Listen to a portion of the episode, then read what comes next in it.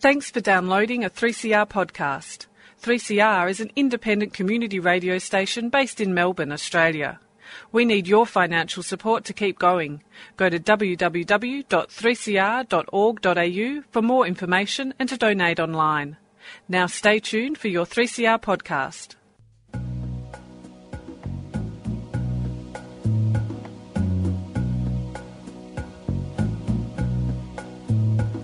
My friends are gone and my hair is grey. I ache in the places where I used to play. And I'm crazy for love, but I'm not coming on. I'm just paying my rent every day in the Tower of Song. Welcome to Radical Australia. Lucky I got the program right. Your Serene Highness Dale Bridge. How art thou? I'm very well, thank you. How are you, Joe? Uh, I'm well. I just I just like looking at you because you just remind me of a rock. you know, immovable. Uh, I did a eulogy for uh, Joy French last week. Oh. Remember little, little Joy in her 80s? Used to bring pavlovas and cakes here. And uh, she had a heart of gold and a spine of steel. And, that, and you remind me of Joy in that way. a heart of gold, your Serene Highness, and a spine of steel. We'll see. I know, I know you've got a spine of steel.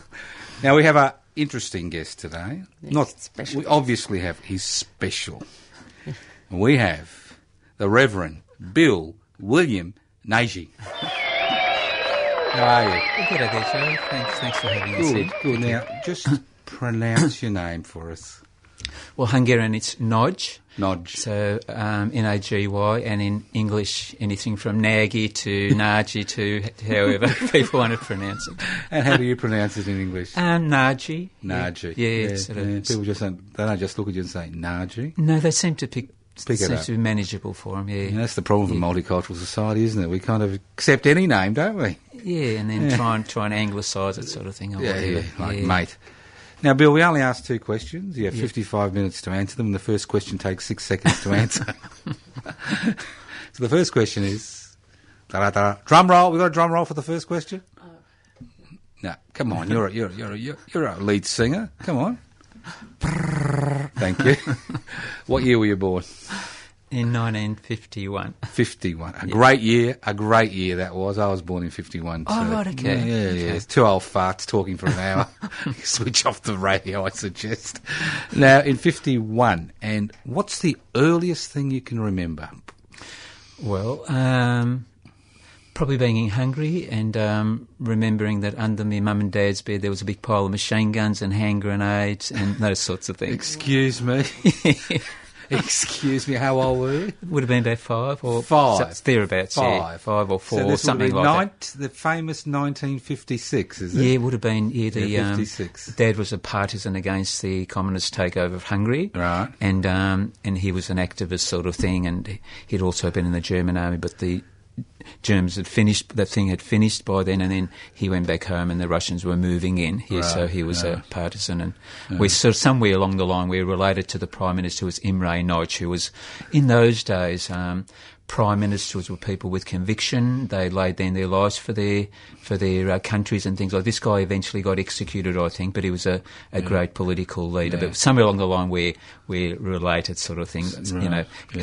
Nagy is a bit like Smith in Australia. Australia, is it right?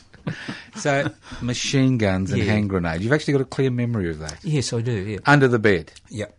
And, and do you have any brothers and sisters at that stage? Yes, I had uh, one one older sister. One older sister. older, Did yes. she look under the bed too? Um, I can't remember. Can't remember. So what? You just wandered in and saw all this stuff under the bed one yeah, day? Yeah, sort of just somehow fixated. Yeah. Yeah. Yeah. Well, a strange thing. I mean, I, Yeah. I remember finding my old man's cash stash, but no guns. Okay. Yeah. Yeah.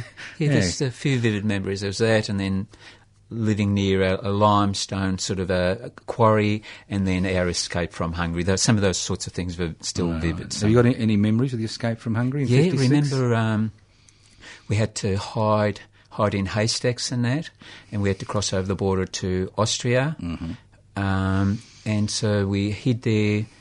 You know, twilight sort of when the sun was going down, and then sort of uh, crossed about a five mile border. Just a number of families had been worded up, and, and they all were moved, had to move together and while there was patrols and things like that, we had to cross over to, to the German side where there was um, refugees being picked up and um, Mm. were, were then taken to safety. Do you remember any uh, dogs, lights, or barbed wire? Lights, yeah, li- lights where you could see the patrols coming. I remember my sister screaming, and we had to parents had to calm her down, and uh, so just sort of yeah. Mm. So this was after. Just just explain to people what actually happened in '56 in Hungary, in the streets of Hungary. I don't I don't know too much about it. All I all I know is that um, just just those those points that. Um, that the, the the the Germans, the thing with that Dad's worked with, the, he was an SS with the German Gestapo, that sort of stuff. The because Australia, I mean, I mean Hungary and um, Germany were allies. So when that finished, he came back to Hungary, and then um, he, did spend some time in a concentration camp. I don't know that he didn't talk about much No, about war, no. but then. Uh, then I understand that the communists were coming in with their tanks, and there was partisans trying to stop it, and people who were activists, like my dad, would, would have been executed. So we had to, as a family, had to try and escape. So that's there, there's there's just some of the sketches. Parents didn't speak much about those sorts of things, but No. that's all I can remember. You're the type of people we should send to Nauru, Manus Island. That's what we do today, Yeah. don't we? To Yeah. people like you. Yeah, that's you, right. Well, you're I a mean- genuine refugee. Yeah, well, the, the, you know, the the border. attitude, the attitude towards refugees is markedly different from, you know, when they were bringing them in in around about 1956, 57 to what it is today. Markedly different. Mm, How long did you last uh, in the refugee camp in Austria? In in Was it Austria or Germany? Uh, no, they we we crossed over to, to Germany, Mm. and then they somehow they they moved us up somewhere where there were ships. It might be through Italy or something, and then the the Fairsea that was one of the ships that was bringing migrant refugees out here. Then we landed somewhere near Sydney, and then they put an in, us into Bonegilla, which is I'm not exactly sure. I think it might be somewhere in New South Wales, somewhere Mm. like that. And then gradually the um, th- then they relocated somewhere down in Ringwood, and then Dad got a job. He was a welder fitter, and then he got a job, and um, we were living in one room for about um, or for six months or whatever. this was in Ringwood. Yes, something like Heathmont Ring, that area. Yeah. And then he started building a house, um, worked and then started building a house, and um, all by his hand, two two story brick house. He worked really hard through clay, right from scratch, right up. And when he was nearly finished, had to. You know, sell it quickly because of foreclosure, bank foreclosures, and then we moved out towards Ballarat. Yep. hmm And uh, so, where did you go to primary school? Um, started at uh, Our Lady of, Our Lady of Perpetual Succor in uh, Sucker, not suffering. That's Succor, good. Succor in, uh, Succor, succor, not suffering. It wasn't. It wasn't like was it a, Our Ladies of uh, Perpetual? Was it? Uh, Indulgence. indulgence in No, it wasn't Not indulgence. related to that order, was it? No, no, no. no. right. and so anyway, so went there and uh, um, must have been going there for a f- few years or whatever. Well, But uh, I didn't do very well at school because we're always speaking Hungarian at home and go to school and and um, still have trouble with grammar. I did a uni degree, but still have trouble writing English and the grammar and stuff. But uh, yeah, started there and then. Um, so I think we must have gone there for a few years, but in uh, 19 would have been around about 1961 thereabouts. We moved from uh, from Heathmont out to Ballarat on a little farm out there. Right. No water, no electricity, nothing sort of thing. Nothing. And what did your parents think about that? Having to move? Well, it was disappointing because Dad had worked his guts out to try and build his house, and then um, then it all sort of the, the bank s- stepped in and took it. And then, uh, so they would have been disappointed. As kids, we wouldn't have picked up a lot. Of, probably would have been about ten. Didn't pick up on a lot of that No. deeper issues for the parents. But then, you know, then we moved out to Ballarat and uh, just slogged it there, sort of thing. There was a, a real family effort. Um, just an old little tin cubby, little house sort of thing, and no water, nothing, and just had to work work the land and that to So you're working the land outside. yeah, well, Dad was working as a as a fit as a welder fitter in a factory in Ballarat, and um, we'd be on the farm and had pigs and and uh, some grainy type things, potatoes, all that sort of stuff. So if the um, if the pig market failed, then uh, w- then we'd sell the grain, that type of thing. Yep. And if the um, if if the um, if if the grain failed, then we'd fatten the pigs and sell them. So it's just a little, Yeah. that type of thing. Did you go? Did you still go to primary school? Still went to went to Ballarat East, um, Saint Alipius, some of these Whoa, schools that were yeah. right in the uh, In firing thing. line, Saint Yeah. Alipius, and then St Pat's Ballarat sort of thing. Yeah. But uh, yeah, were, Did you have any un- unusual experiences? So No, Did no, I nothing? didn't. I mean, nothing. no, I didn't. No, just didn't a notice normal. anything. normal. So did you learn? Did you learn much? No, I didn't. Um, I was always um, well. They'd sort of um, they, they pushed us through to you know grade six, all that. So then then put into secondary school. So Pat's College, quite an advanced sort of private thing. Dad wanted, mum and dad wanted the best for us, but um, the standards we were quite high, and they were trying to teach us Latin. French, all these sorts of things. And as I said, we're still speaking Hungarian. At at home, you come on the f- home on the farm. There was only candles, that sort of stuff. Nowhere to study. You'd come home, be feeding the pigs and stuff. So what was happening? I failed year year seven and year eight in a row. Got big hidings from Dad because he was paying out big money for the Right, schooling, wanted to do the best, and but I wasn't performing, and he, he didn't realise that at home you'd. You know, to achieve that sort of stuff, you'd have to be able to study in that. Or actually be able to read. was stuffed. you know. Yeah, you'd be able to read in Yeah. the candlelight. You know, you just Well, can't. not just that, but I had no grammar, no English, nothing. I just couldn't put sentences together. So you're trying to, I didn't have the basics of English, Mm. and then you're trying to do Latin and stuff. I just. How about your sister? Did she have the same problems? Uh, she no, she she was a bit lucky. She had her own room, Mm-hmm. and um, she was able to concentrate on her studies and things like that. And so she did okay. She Mm. did quite well in her studies, and um, she didn't go to uni. I was the first one in the family to go to uni. Funny enough, but um, but she did quite well and got a job in the public service, Commonwealth government sort of thing. So, um, where'd you go to high school?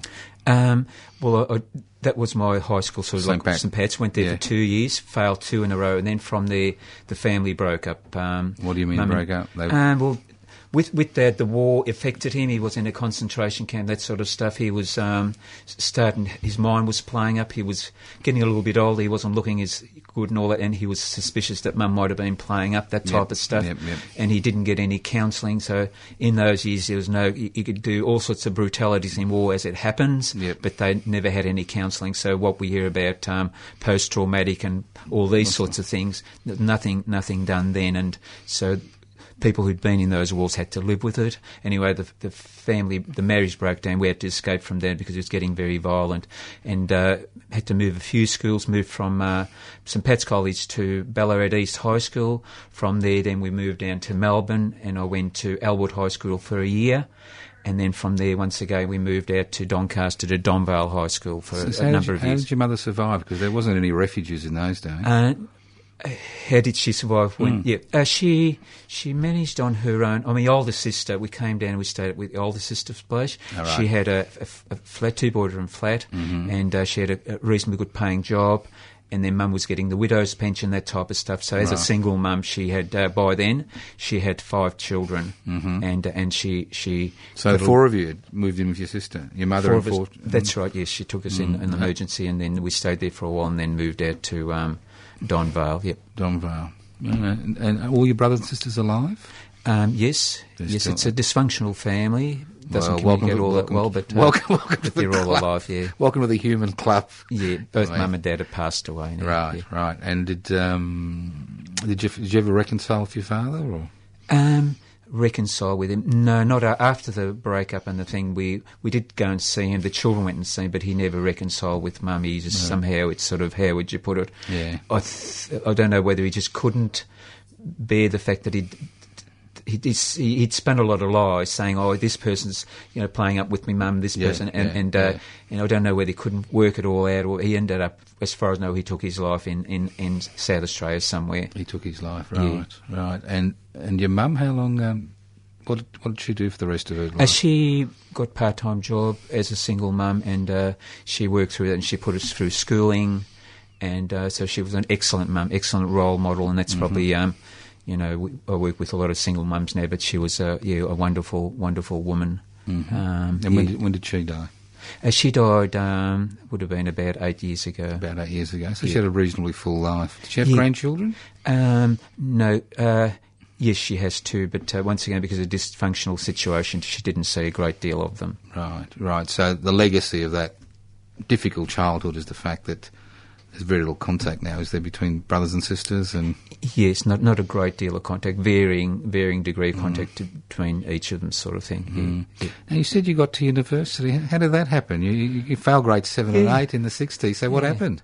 Yeah, um, well, sort of like um, after after the family broke down, went to Elwood High School. That's when I started getting a little bit of confidence. Started achieve a little bit because uh, prior to that it was all negative, negative put downs from Dad north. He he probably thought that by putting me down, He he'd build me you up, yeah. And um, but didn't work that way. But at uh, Elwood High School, started to do a little bit, a little bit better in sport and academically and things like that. Sport. Yep. You don't look like a sportsman. What, what, what did you excel at? Used to do a bit of cross country, long distance running. Oh, and well, yeah, that- that makes Did do a sense, little bit of amateur boxing, just Amateur boxing.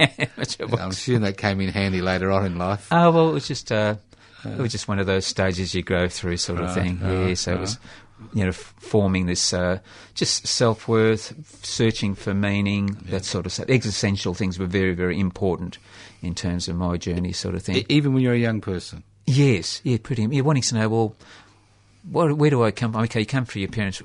What, what am I meant to be doing? You're in this amazing sort of a place. What role? You know, you're here for seventy five years. What's what? What's the point? And you see a lot of injustice and things like that. What's the point of this whole thing? And as a young teenager, you were thinking that, All those sorts were going through my mind from a young age. Yeah. and you think, well, it's because of the difficult upbringing, or Um, Or no, just the fascination and search for search for meaning. Like um, part of the um, thing of, of of the sport, and that was exploring. Like you see what people strive for. They strive for making money, fame in sport, this and that and the other. I was exploring them one by one, and find that uh, it wasn't fulfilling. There was um, as as the U two sing. I'm still haven't found what I'm looking for. That type of stuff. so what? You actually graduated from high school? Um, got got to year um, year eleven. Got through year 11 Um, but then I, I, I, got employed by the Commonwealth Public Service, Department of Labour and Department of National Service, that sort of place. And then um, and then later I got dismissed from there. But but uh, Hang on, hang on, hang on. Let's go back a step. now you got dismissed. yes, You weren't a draft resistor, were you? a draft what? A draft resistor? No, no, me, me name was balloted out. However, however, in this search for meaning, I got into house this, this inner turmoil. Yeah. I got into housebreaking, Let's and go, um, uh, let's go back one step. All right. You were a Commonwealth public servant. yes, You were working for the Department of National Service. yes. Your, your ballot didn't come up. No. Right. And how did, you go from that to housebreaking? Well, then, then I'd, I'd, I'd, I'd be working the public service during the day. At, at night, I'd go and put my cat stay upon and go and do burgs and that because I was in a turmoil and searching for me and all this. So it was a part of a letting out What, of the youthful frustration. You're a cat burglar. Well, some would say that, but you just just a burglar, I Just a burglar. Just an ordinary burglar, yeah. Uh, at night, only at night. Yep, yep. Uh, so when did all this come to a screaming halt? Um, well, we sort of we did a did a p- place over in Ballarat. So there are a few of you. We, my young brother helped. Oh, me. your brother, right? You drew, you drew your brother into a life of crime. Yeah. I like that. Yeah, Good so boy. what a Good. role model, eh? What a role model. Go on. Anyway, so we did a p- place over in Ballarat, and um, and and we got chased, and the car ran off the road, and uh, we we headed off over the paddocks, ran away, and we hitchhiked back to Melbourne. But through the car, they tracked us down, and uh, they eventually tracked me down. The public service was still working there, and So did they just turn up? The police turn up one day at the public service. that's right. so Yeah, they, where's Bill? yeah, that's right. They Really? They just led you away. took me away. Yeah, That was it. yeah, And What happened then? You went to court, I assume. yeah. Went to court. This is what in the early seventies. This would have been in um, 74, 75? went into ja- jail September '73. Got out in June '74. Hang on, hang on, hang on, hang on. You went to jail Yes, in September '73. This is Ye- for the breakies. yes, the for, for the for break the- entry. Yes, that's right. Yeah, Yes, yeah. but this about was your first- thirteen, about thirteen properties, that sort Yeah, of but stuff. this, but you, this is your first offence. This is the first time you're in court, isn't it? no, but it, because of number, there's thirteen. When they caught us, they, they'd had thirteen things they could pin on me, sort of thing. Oh, right, right. 13. How- what happened to your poor younger brother? Um, he, he, he, he was too young and he was just let off, sort of He thing. was let off. So yes. you- well, at least you yes, did the right yes. thing. Yeah, well, your sort of, uh. You know, like I mean, I suppose it's he, he didn't. I didn't realise I was a role model to him and all that sort of stuff. And Dad wasn't sort of a, he wasn't very close, so I didn't know much about role modelling and stuff like that. It, so it's it's only now that I look back that uh, you know I realise that um, yeah, it wasn't a wasn't a good role model. So how many how many months did you spend in jail? Uh, spent um, they they they. They, they pinned me for five years, but out of that, they um, did a minimum of nine months. And uh, but That's there not bad, is it? Nine yeah, months. but there was the circumstances in jail that which uh, you which- weren't you weren't in the old Pentridge, were you? in Pentridge, yeah, What first offence? yep, You're what 20, 22? yep, A division Pentridge, yeah. A division Pentridge. yes. Now we've heard a lot of stories about Pentridge. What was it like in those days? Um, That's forty five years ago, isn't it? Yeah. Yeah, bit of a shock to the system when you go in, and um, but uh, how would you put it? Just uh, just kept to myself, that type of stuff. But there was an inner transformation happening. This existential thing had come to a come to a head, and um, I thought, well, I've tried this, I've tried that, tried that. They got no, no, no. They lead nowhere. I'm going to knock myself. So that was the, the What, you're going to kill yourself? yeah. That's what you felt in Pentridge. That's well, well. What had happened? It's not not it, it, it wasn't just to do with Pentridge. It No, was to, everything, It's, yeah. it's a thing of searching for meaning and mm. finding out that all the different things that people strive for, millionaires, it's, it's all empty, and then then saying, well, that's all empty. There's nothing more to live for. Life's worthless. There's no point in it. You just exist. You're here as nothing, as a as a molecule, and then that's it. So mm. all these things came to me. I thought, well, there's no no point in. it. So so I was seriously contemplating knocking myself. Yeah. Right. And uh, this was after your release from prison? Or No, this prison? was in- in jail prison. itself. Well, what Yeah. changed your mind? Um, well, it was a, I suppose, of time time to reflect. You know, spending 14 hours in the cell each night, time to reflect, and uh, like in me in me journey in terms of, um, you know, Catholic schools and this and that and the other, of just that sort of thing, and their their talk about God and this and that and the other. Well, I thought, well, I don't trust them. I, I- you know, I, I've got to suss this out for myself. And I was I was reading, looking at the Quran. I was looking looking at different forms of spirituality and, and looking at the at the uh, the New Testament that sort of stuff, and talked about this God who loves and cares and and um, all this sort of stuff. And I thought, well. You know, if this if this being's there, I just want to suss it out. I don't trust no one. So in the in the privacy of my own cell, I said, "Listen, if if if you're there, you know, of sort of uh, in the past, I've, I didn't want to hear nothing to do with that sort of thing. But if you're there, or just as a last resort, want to check out whether there's anything, any substance. Otherwise, I'm I'm not interested in this sort of life. So um, it was a period about three months of of of communicating the deepest deepest yearnings to try and find meaning and searching that I found that there was a, a live communication happening, a, a, a response happening to the, my deeper inner inner search. What, an internal response or an auditory response? it wasn't an auditory, but uh, it was it was freaky. It was uh, a response to the, your deepest questions, was somehow coming through someone saying something or was reading something or whatever. So there's a it was really it was as, as if a, a, a, some someone was reading me mind and Right. was was communicating and responding. It was a loving, caring type of a being responding, and it was it co- it coincided with the type of stuff they were talking about. This historical Christ figure.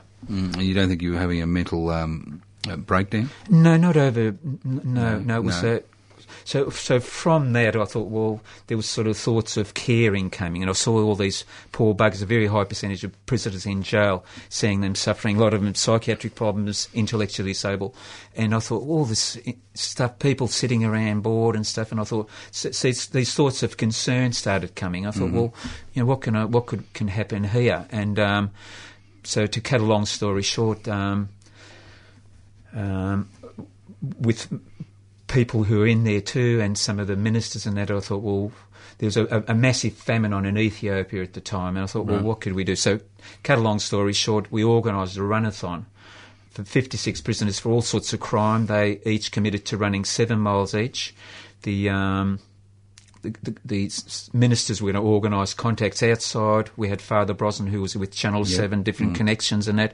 So within a short period of time, the media were in on it and stuff. And on, on New Year's Day, it was a front, New Year's Day 70, 1973, it was front page, all the newspapers, TV, all that sort of stuff that uh, this guy inside that organised this runathon and 70, 70, 75 75 prisoners, no, 56, sorry, 56 prisoners on the run. They had this sort of thing, Yeah, yeah, prisoners on on, the the run, run. on the run. sort of- you, you might even remember front page Yeah. sort of stuff. Yeah. Um, Lee Thratton or some, some of those guys were still in there. But, you know, so that was a, a like in terms of you mentioning I, the- assume, I assume the runathon was in Pentridge. In Pentridge, Right, yeah, Yeah. okay. You weren't let loose in the streets of Coburg. No, so all this, all the sponsors were sent out, even Yeah. the department, Commonwealth government, all the sponsors were sent out, Right.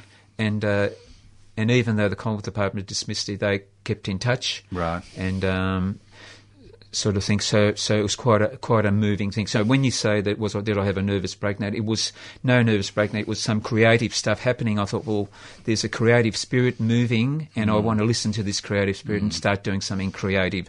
And that's one of the creative things that happened. And then uh, another creative thing happened was uh, I was due out on a prior to me doing, doing that, the, the, the government went through their red tape, cut the red tape. They sent this assistant director back in with the personal office and said that we're reinstating you. So I got out on a Friday. They reinstated me back on a on a on a Monday. This is the Commonwealth Public Commonwealth Service. gov- government, Commonwealth Government. Public Service. They wouldn't So- do that today, would there? There's no I don't- forgiveness I don't, today. I don't know what it is done today, but uh, No, they no had forgiveness. yeah, yeah. They had a section in that department which was called the resettlement of offenders or something at that time. I Mm. don't think they got that now. I'm not sure, but uh, so that that's another thing that sort of hit me that uh, there's some some creative spirit moving. Mm-hmm. So got my job back, and then the director came down and he welcomed me back, and that because they could see think something creative happening. Mm-hmm. So they, they saw someone who before a cream com- com- police coming in, all this sort of stuff, and then they saw this stuff happening, and they so it was a bit of a you know one of those freaky things. So how long did you last back at your old job? Well, I, I sort of went back there and then uh, did some uh, afternoon school. They had uh, study leave, did uh, uh, year 12, one, one subject, and uh, and then uh, that that qualified me for that would have given me qualification for university mature age university entrance, which I didn't do then. But uh, two years back in the public service, I got and I was starting doing voluntary. work, Started doing youth work around Mentone, some of those areas, and uh, some of the people picked up on the, the skills I had, and they offered me a job under the community youth support scheme. what year? What, 79? Uh, 77. 77, Yep, So I left the public service, took on took on that sort of uh, grants that the government was giving, and uh, took a step step out from security and stuff, and headed into areas of uh, working with the homeless. For I've been, been in that sort of similar work now for forty five years, sort of thing. Right. Going back to your first foray in Mentone, what was it like in 77? So when you say foray, what do you mean by foray? Well, g- going in, you know, you've given up your job. Yep. You've been, you've got, you've got some type of grant Yep. to assist Yep. homeless youth, I Yep. assume. Yep. What was it like? Well, the Salvation Army got it. Actually, it was in Mordialloc. Right. I, I was doing the voluntary work at a coffee shop prior to the Mordialloc place. Mm-hmm. But um, the Salvos got a grant and they employed me in Mordialloc. We started up a youth centre just for young people coming off the streets and that, working with some were coming out of drug scene, crime, all sorts of scenes. We're helping them get on their feet and then in, get find employment, all that sort of stuff. So We're able to provide a transition sort of thing for them. How, how hard was it How hard was to get individuals into this transition mode from, you know, Um, drug well, addiction to work We, 77? we had quite ethical and caring staff, so we, we, we, we got a grant which was going to cover for five full time employment. And what the staff said, right, we don't need this money, we'll split it amongst 10 or 8 staff, which, which enabled us to be more creative. We're able to do camping, take kids away camping, um, sort of drug detox, um, remedial education, do, do a whole heap of variety of things rather than just come out of the gutter, come out and, and sit in front of a computer. We're able to do that transition and creatively work with these kids personally, sort of one on and one on. So we're able to just do very, very creative work and, um, and, and, and, and with the process we're able to get some of these kids off the drugs, get them into work and all that sort of stuff. so your life experience has obviously assisted you in, in being able to interact with these kids. I'm sorry? Your life experiences would have helped you interact. Oh, very much so, very much so. Like I mean, so what was happening is the, the negatives of broken family, single mum raising me, the, the jail experience, refugee gave the empathy and all that sort of stuff, and somehow the negatives were able to be changed to a positive, um, rather than sort of a breakdown or, or all that sort of stuff. I'm still recovering, still recovering from that. However, the empathy and, and using those things to feel with people, walk in their shoes, and then enable them to get on their feet, it was a um, it, it was a, a, an empathy and creative way of of relating to building up connection with them. Uh, th- them relating that, understanding that this person's not just a social worker, this person knows where I'm at, and, and that, that connection, and, and and them trusting and all that sort of stuff. So it had a creative type of a thing. Yeah. Mm. Did you live locally? Uh, so living in, I've been living in, lived in Mentone, um, Edithvale, Seaford, all the, the different sorts of areas along the railway. So most of my work has been along the Frankston line. Look, it's uh, 4.31. This is Radical Australian Community Radio. 3CR, 855 on your AM dial, streaming live on 3cr.org.au. This program is podcast, so if you nature calls, you can access the podcast anytime over the next few weeks. Her Serene Highness Dale Bridge is doing all the technical stuff, but she hasn't asked a question yet, but she will, because she's identifying here, Bill. She's identifying, I can see it, although I can't see her eyes. And we're uh, talking to young William Bill Nagy, the Reverend, they call him, down south of the Yarra, where all the good people live. now, it's very intense. This this type of work, Bill. People don't understand how intense it is because you're you're changing a lifetime of uh, moving in one direction and pushing people in another direction. What's the failure rate like at this early this early stage in the seventies when you're dealing with uh, kids with drug problems and Failure rate. Yeah, it Um, was, well, well, in terms in terms of people saying, "Oh, stuff this, I'm not interested. I just want to continue the way I am." Well, we turned we tended to want to sort of um, when kids were coming, and we tended to draw beside the ones who wanted to help themselves. So we, we weren't forcing people, but as kids come in, you, you see which ones were wanting to make an effort, and you spent the time with uh, that sort of so self help, empowering their cooperation. Then putting the effort was an important thing, and then things could happen while that they were giving that wholehearted effort. Ones who weren't making an effort, you know, you just give them time or whatever. But uh, we had a very good rate in terms of the one who, who ones who chose to get involved and participate, or very very high. And high. how hard was it finding work for these kids? At the time in the 70s, it was still reasonable. Kids who were recovering and making an effort, it was still reasonable chance. So employers were quite happy to take them on, yeah, yes. or did you have to do a lot of work? Um, em- employers were happy to m- more more prepared, more, more in a position to take them. I'd say I think it's harder now for small business to take people on. There's there's more pressure on small business. It's harder, but uh, in that time there was a bit more more. Um, th- they could do it more, and I think there was more government support. Yes, w- yeah, for- for the young people. well. So, how long did you work for the Salvation Army for? Um, well, it was, uh, wasn't the Salvation Army? They got the grant, and, and Right. we, we were working Yeah, there. yeah. I, I worked there um, in the Salvos in, in that role probably for about uh, seven or eight years, something like that. Mm, what what made you decide to move on?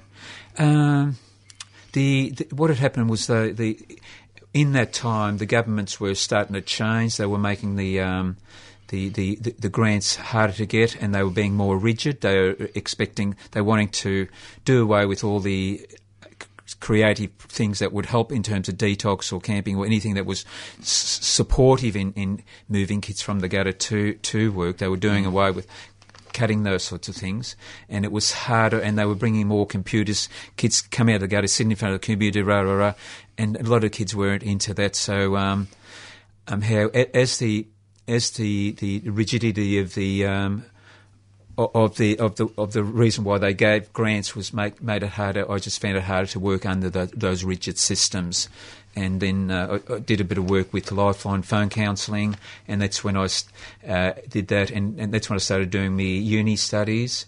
I did a- 11 and a half years of uni studies, and and in that time what I were you doing? What subjects were you doing? well, I was doing it uh, concerned about things like um, community development, Right. um, you know, recovery of people from broken situations, those sorts of things. So you're doing things that would assist you. Very much so, but it was under the uh, we had um, it was under the under the thing of a theological degree. But, but Right. we're very fortunate that the uh, the staff we were doing it at the college were very very left wing, very. Um, uh, very left wing politically, they could see the left wing side of, uh, like Jesus was a left wing um, socialist. That, that, that that's the sort of stuff that they saw saw, and, and some of the Old Testament prophets where they were challenged corruption and all that sort of stuff. So I was very fortunate to have some really good teachers who weren't just a narrow, narrow sort of accept Jesus as your Lord and say everything will be hunky dory. They were sort of um, they were in touch with the hurting very caring, and they saw that side of the historical Christ where he was stood up for the for injustices, where he um, he was on the run most of his life because he stood up against uh, injustice and all that sort of jazz. And that, so I was pretty fortunate to get those sorts of teachers, but. Um, I chose to do it over 11 and a half years. Normally people would do it in four years. Chose to, so I could just do one unit per semester, get out there, keep working on the streets. I was still working with the homeless in St Kilda, running a soup van and, and integrating the studies and, and making it relevant and, and connecting it. So making sure that everything's So, connected. so when were you running the soup van in St Uh, Kilda? running the soup van from about around, about 1990, something like that. Did for about 16 years in St Kilda. in St Kilda. So Yeah. you, what is entailed in running a soup van? I mean, you weren't get, were you getting any support from anywhere? No, no support. The the, So- so- the idea of no support. so how did it st- how did this idea start off? Um, well, I, I went. I was walking around, seeing all the homeless people on the streets, living on the streets, and I thought I've got to do something about this. The spirit of caring was moving me, and I thought I've got to do something about this. Sort of what can be, and uh, I, I come across this guy who. Um, who's cutting up sandwiches and handing out to the people and talking to them and things like that. I thought, well, that seems to be practical. So he was walking around with a shopping trolley and at thermos and things like that. Mm. I thought, oh, well, just I might as well spend some time with him. I mean, he seemed a nice person. So two of us used to walk the streets with shopping trolleys and um, and thermoses and stuff. And then he eventually got a van he'd built up some trust with the homeless, got a van, and he started had a hot water system, started working with that, and then he had to pull out of the, that work. I worked with him for about a year or something. He had to pull out. He sold the van to me, and then then other people came in and, and, we expanded it, made it more holistic in terms of informal counselling, you know, waterproof sleeping bags, blankets. Um, food, um, just all sorts of us. So expanded its thing, so it was very, very relevant to people living on the streets and their context and stuff. So now, a lot of people don't understand why people live on the streets. Why do people live on the streets? Um, well, it's it's, uh, it's, it's complex. Um, sometimes it's uh, often could be drugs, like um, young young Australians, young young males. I mean, for for many years now, people have been sent off to war. So what's happened is a lot, lot of a lot of Australian men have been killed in wars, and younger generations haven't had role models. So you, are getting young young guys now with anger issues, all those sorts of things. But we're finding kids on the streets using drugs. Some of it blocking out past loss and grief issues. Counselling is hard to access. It's it's expensive. So a lot of these young people are both in the past and now are using substances to block out loss and grief issues. If the government would only make make counselling more affordable, people could work issues through. But people don't have coping skills, uh, recovery skills from past broken, all that sort of stuff. So it's uh, how would you put it? Um, so, so, it's uh, it, it's it's multiple issues. Uh, as I said, broken drugs broken families. So, so, these were the kids who were falling through the the the, the, the, the thing. Uh, so it was yeah. kids who end up in St Kilda on the streets in boarding houses and stuff like that have have gone through some of those sorts of difficulties. But why is it your problem? Um, Why did you make it your problem? Well, I made it my problem. I mean, most people most people see people on yep. the streets mm-hmm. and they just step over them. Yeah. Some occasionally you may give them a, yep. a buck. Yes. All right, just yep. salvage your conscience. Yeah. But most people don't make a life of helping people. Yep. I mean, you spend a lot of time St Kilda, and obviously then you move to other places, which we'll talk about. Yep.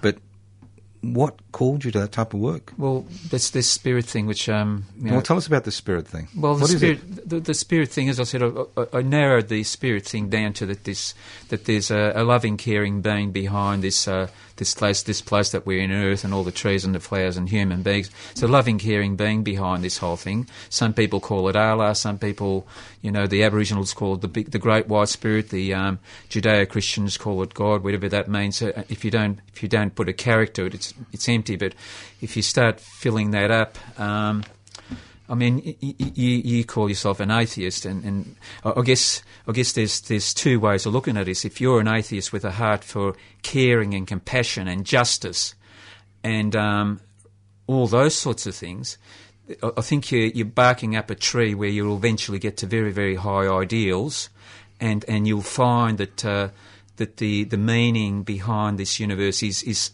is a being with high ideals.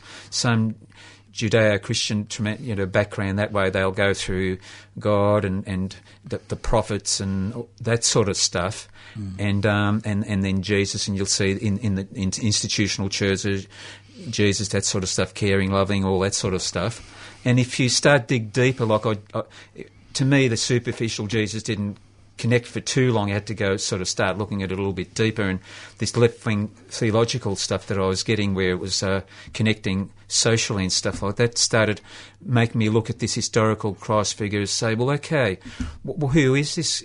This this figure, you know, what what was he on about? Was he just a do-gooder and stuff? Why did why was he on the run most of his life? Who was he challenging? Who was after him? Um, why, when, when, he was executed, why did he have crims on either side? Could he have been classified as a crim because he was hanging around with the, uh, the, the that, element? Would the Herald Sun in his time classified him as a as a um, you know as a, as a, as a radical activist troublemaker? no good at all. That sort of stuff. If he was here today, where would he be hanging out? Would be would be would he be an activist out amongst the uh, supporting the Aboriginals, supporting um, you know single mums, supporting the marginalised, and that's exactly where I'd find him. And and I think he's had a lot of miss, a lot of bad press, and uh, you know all this golden glitter and that stuff we see in the institutional church is, is a, a long, long way from the. Uh, from the founder, that sort of stuff. So I think we need to get back to the germ of it. So if we get back to the germ of it, that that's the figure that I examined, and I find that that that figure is a very, very caring being who was so caring that he was prepared to stand up and cost him his life, sort of thing. So that's the figure that's drawing me into this sort of stuff of, of compassion, of empathy, walking, walked in their shoes, and um, their voice sometimes they can't articulate, they can't represent things. So I guess uh, I'm, I'm in a situation where I can, I feel comfortable in the. Um, you know, the, the public servant, the, the bureaucracy, all those sort of inter- relating that side, the institutional church, all that, and I feel comfortable in, in putting on me me uh, me baseball hat and all that sort of stuff, and, and being comfortable in the uh, mm. in the marginalised scene. So, so you're building bridges. You're, yeah. you're sort of yeah. letting people know in the other scenes. This, and this is what's going on. Get a bit of an insight. Get a bit of understanding of what this Christ figure on about. Sort of. So, opening that up, moving church people get off their backside and have a look at who they're following and, and get behind it all, and then uh, moving from these people who need caring and support and advocacy. So I don't know. Well, you, have you've given up. You've given up your life, haven't you? It's, your personal it's, life. It's a well, it's a calling, isn't it's it? A call, it's a calling. Yeah. And I mean, I mean so what, what, type of personal life do you have? Well, well, with this with this calling, it was so it, struck me so much when when I realised that there was their caring being. It struck me so. I said, "Well, listen, if you're really there."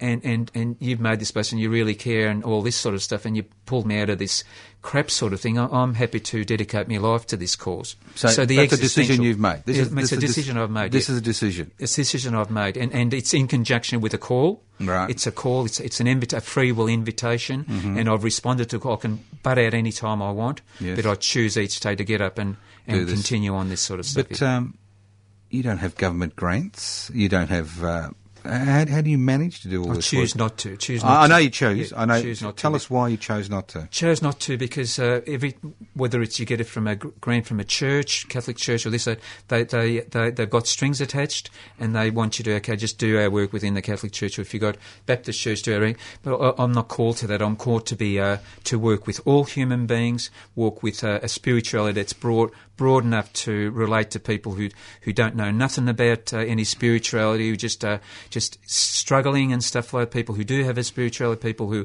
who are um, who who are disgruntled with the institution. So you, you are working with a whole lot of people in all sorts of contexts and that, and you're working creatively with them, trying to understand their context, trying to understand the issues that they're grappling with, and helping them to try and un- unra- unravel, enabling them to try and mm. unravel. So you're journeying with them in solidarity, you know, to you're not a know-all, but but you on, on you're on a journey together. Right. So so when did you leave St Kilda? Uh, finished in St Kilda would have been around about. It wasn't a sort of clear cut thing. There was a. St Kilda was getting gentrified by, about the uh, 19, uh, 1902, ran about sort of right. ran about that. Sorry, not 2002. Yeah, yeah, 2000. Sorry, um, getting gentrified, and there were a lot of boarding houses, the Regal, Hollywood, uh, lots and lots of boarding houses were being changed from low cost housing to to expensive apartments. So a lot of the poor people were being pushed out. They were heading out towards Doveton, Frankston, Dandenong, all those sorts of areas. So because we were mobile, we we moved out with them and followed the people, sort of thing. So what do you mean you were mobile? You still had the van? We were still working from the van. Yeah. Mm. So so no government grants, uh, no job. There's petrol, food, yep. blankets. How do you wangle all that? Yeah, well, so from you didn't uh, go back to your breaking and entering days. No, no. no. part of the uh, part of the thing of the, the, the, work we were doing with the homeless was also job creation. We are in a, a, little gardening type thing where we took right. them out. They were doing gardening and right. trying to start up small businesses, helping them start up small businesses. Right. And um, as the government was sort of cutting cutting things out and stuff like that, we we the people I were working with, they eventually decided to pull out of that, and they opened up the gardening as a self self employed type thing of, of giving us an income, mm-hmm. and then uh, so I was able to fund the work from that, and eventually the people who who were who who were involved this this commute, this communal type of effort.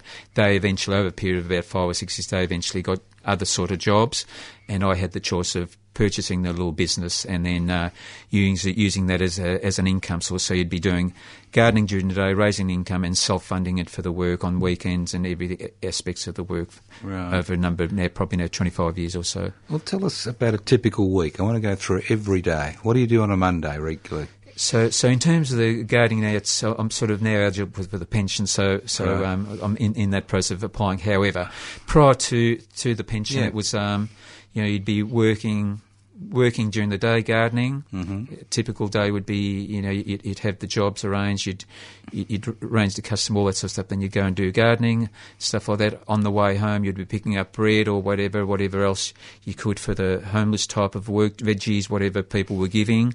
That'd be going on the van, and then um, as many nights as had, had energy to, you'd be going out to areas where where you were working with the marginalised and holistically working with them. And then still giving So, so who are the marginalised today?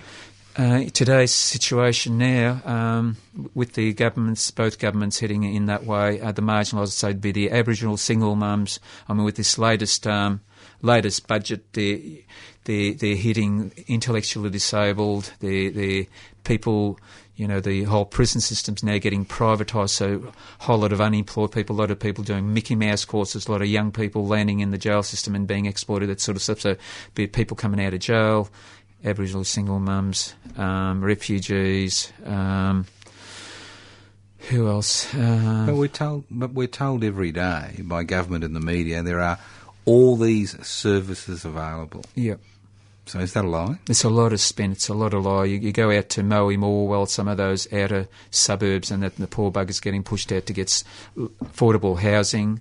They it's dead end jobs, and then the deal is taking their alcohol, taking the drugs, and all that sort of stuff in, and people are blocking out deep loss and grief issues in terms of trying to cope with those sorts of things. So there's a lot of lot of lies, a lot of spin.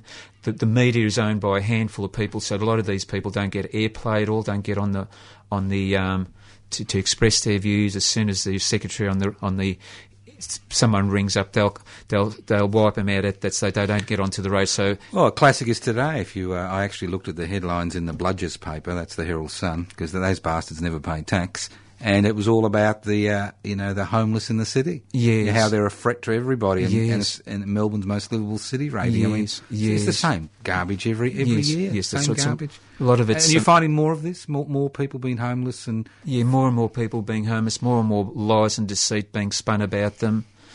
Um, and there's deep suffering and high, high death rate, high suicide rate, um, high depression, high hopelessness. All this those is among the people you work with. well, there's a lot, of, a lot of the homeless generally, but but we we now concentrate on at the moment the. You know the the, the, the, people I normally work with will dep- will depend on the people who are offering me help and, and their giftedness. And the people who help me at the moment are, women who have got uh, great gifts in terms of working with children who've been abused and enabling recovery. Uh, women who've been abused, enabling recovery in that. Working with Aboriginal Aboriginal Aboriginal people, refugees. Um, they- they're, they're the areas of gifted us also that that's that's the area we're mainly sort of uh, working in and empowering and journeying with these people in solidarity, resourcing them, and um, and and yeah, and being there for them as as best we can. Well, I think people in that situation can see through bullshit, and uh, you know, I've done my work, homework on you, young William, and uh, you've got an impeccable pedigree and character as far as assisting people and not actually having a, you know, not wanting secondary gain. I mean, you don't advertise, you're not on the net, you don't um, blow your own horn. You know, um, people trust you. Yep. They come to the van, they Yep. talk to you, Yep. You choose, and, then that comes over years and years of working. yeah, well, you choose you choose not to advertise because you're not one to be to be used up. If the government knows we're sinking money into this, we're mobilising people, we're caring for all this, then they say, well, they'll give you a badge, pat you on the back, and say, aren't you wonderful? All this sort of stuff, and then withdraw funds, even more funds from those areas. So we're streetwise. We're not there to be used up. We're there to care for people that they're neglecting and hold them accountable. And we're supporting people like you because we've got the gifts on the street levels, that sort of stuff, grassroots. But we're relying on good people like yourself to to represent these people at a political level and uh, you know through the radio and 3CR and the work that they do because you know, we, we've got to work as a team, as a cohesive team, and um, yeah, so it's uh, um, yeah. So when did you stumble across 3CR? Um, probably. Um, oh, it's a, it's a good question. I, I can't remember now, but I, I usually write, you know, do the surf uh, in terms of the radio because you've got to sort for the truth and that. There's so much bullshit being spun. So I'm, wherever I can get a bit of truth, but I'm finding that the I'm getting most truth from from 3CR and from selected people there. I do get a little bit from Radio National here and there or whatever, but uh, generally I get a lot of a lot of truth from from here and. Uh, um, so, so I get a lot of contrasting information, and then make up my own mind. But I'm finding I'm getting a lot of uh, good, good stuff from here. So, so 3CR is playing a role then.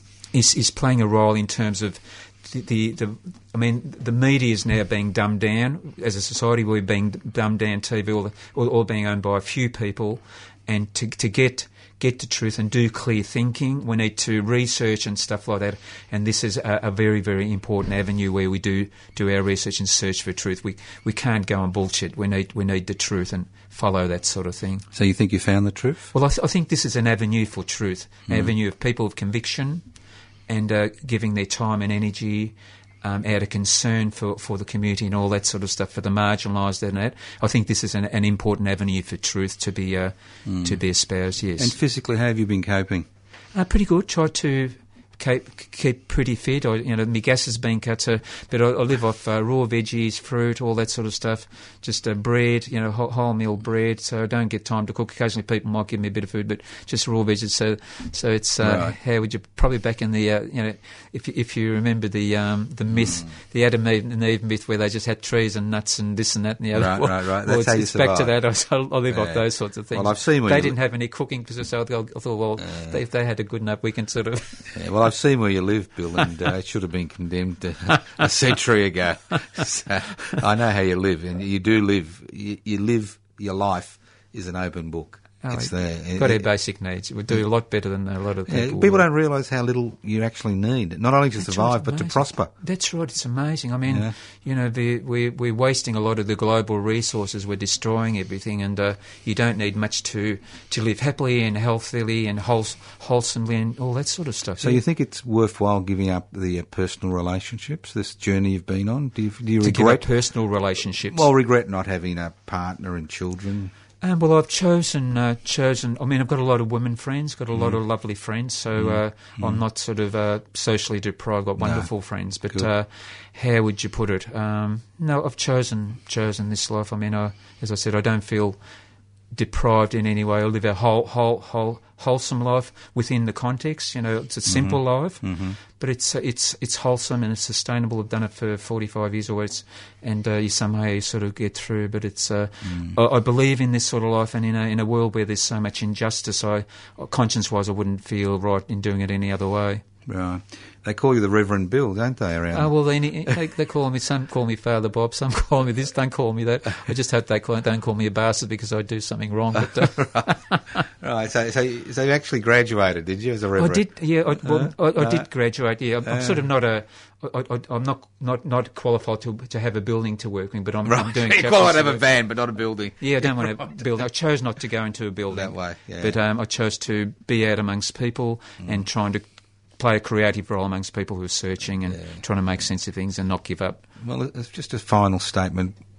How do you feel about the future Um, for Well- yourself and generally for the community? Uh-huh. Well, I think we're, we're living in, in a situation where we need to bring hope and we need to be hopeful people too. So I hope to be a person, even though I struggle with manic depression, bipolar and, and uh, a mixed bag sort of thing, it, uh, I'm sort of, um, I feel I'm generating hope and we encourage, the people who I work with are encouraging hope. We're journeying with women who are very courageous and, uh, and, uh, they sometimes encourage us, we encourage them. So it's it's a journey in solidarity. In- some way, it's gloomy, but I think we've got to go through this sort of process to sort out the uh, sort, sort out the process. If the if the people, the powerful and rich, aren't listening, we've got to go through this process to sort it out. Eventually, I think the the, the, the, the good will win out. It may not be in our lifetime, but it will win out without a doubt. So you got no regrets? No regrets whatsoever. That's, that's amazing to meet a human being who's got no regrets. I have regrets every day, and Dale has regrets every second day. well, it's, look, it's been a pleasure having you, uh, Bill. Uh, you know, having you in the studio and talking to you Oh, about thanks. about your life, and more importantly about the work that you do and the sacrifices you've made, which you don't see as sacrifices. No, not a sacrifice. And they're no, not it's sacrifice, a- it's a- actually- It's, a very fulfilling and uh, yeah, it's a. Yeah. So I assume you'll be doing this to the day they carry you out in a box. I would, I would, I would hope so. Yeah. Yeah. I mean, I'll be doing it until the uh, homeless say, "Listen, you're old fart. You're sort of doing more trouble than you're worth," sort of thing. So Right. let's just do it unt- until they say, "Listen, you're, Until you know, you're doing too much trouble." But yeah, man, look, it's extraordinary. An extra- you've had an extraordinary life. You're an extraordinary human being. It's been an honour and a pleasure to speak to you. And hopefully, uh, your example will be act as example for other people in our community. Uh, if you need any assistance, um, what people can contact you, or or you prefer just to be the way you Uh, are. I know people can contact us. Yeah, I, I can, I can leave the phone number here or whatever sort of Yeah, well, thing. leave us a phone number. Okay, then. And, and then if anybody's interested, we, Okay. we will uh, Oh, vet lovely. the calls and uh, then we'll pass them on. Oh, that'd be lovely. Thank you very okay, much. Okay. Yeah. Well, thank you. Thank you very much, Bill. Thank you very much, Your Serene Highness Dale Bridge, and uh, we'll see. You, we'll talk to you again next week. Thank you very much. Much appreciated. Thank you.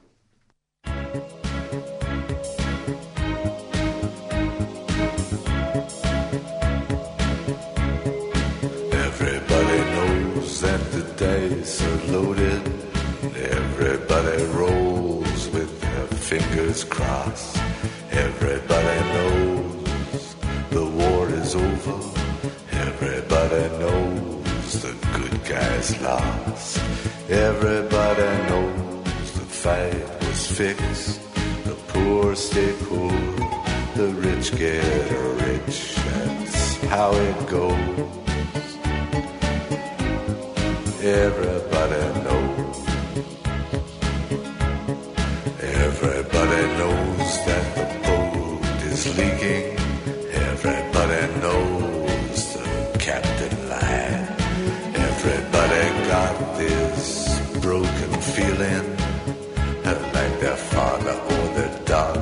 Died. Everybody talking to their pockets. Everybody wants a box of chocolates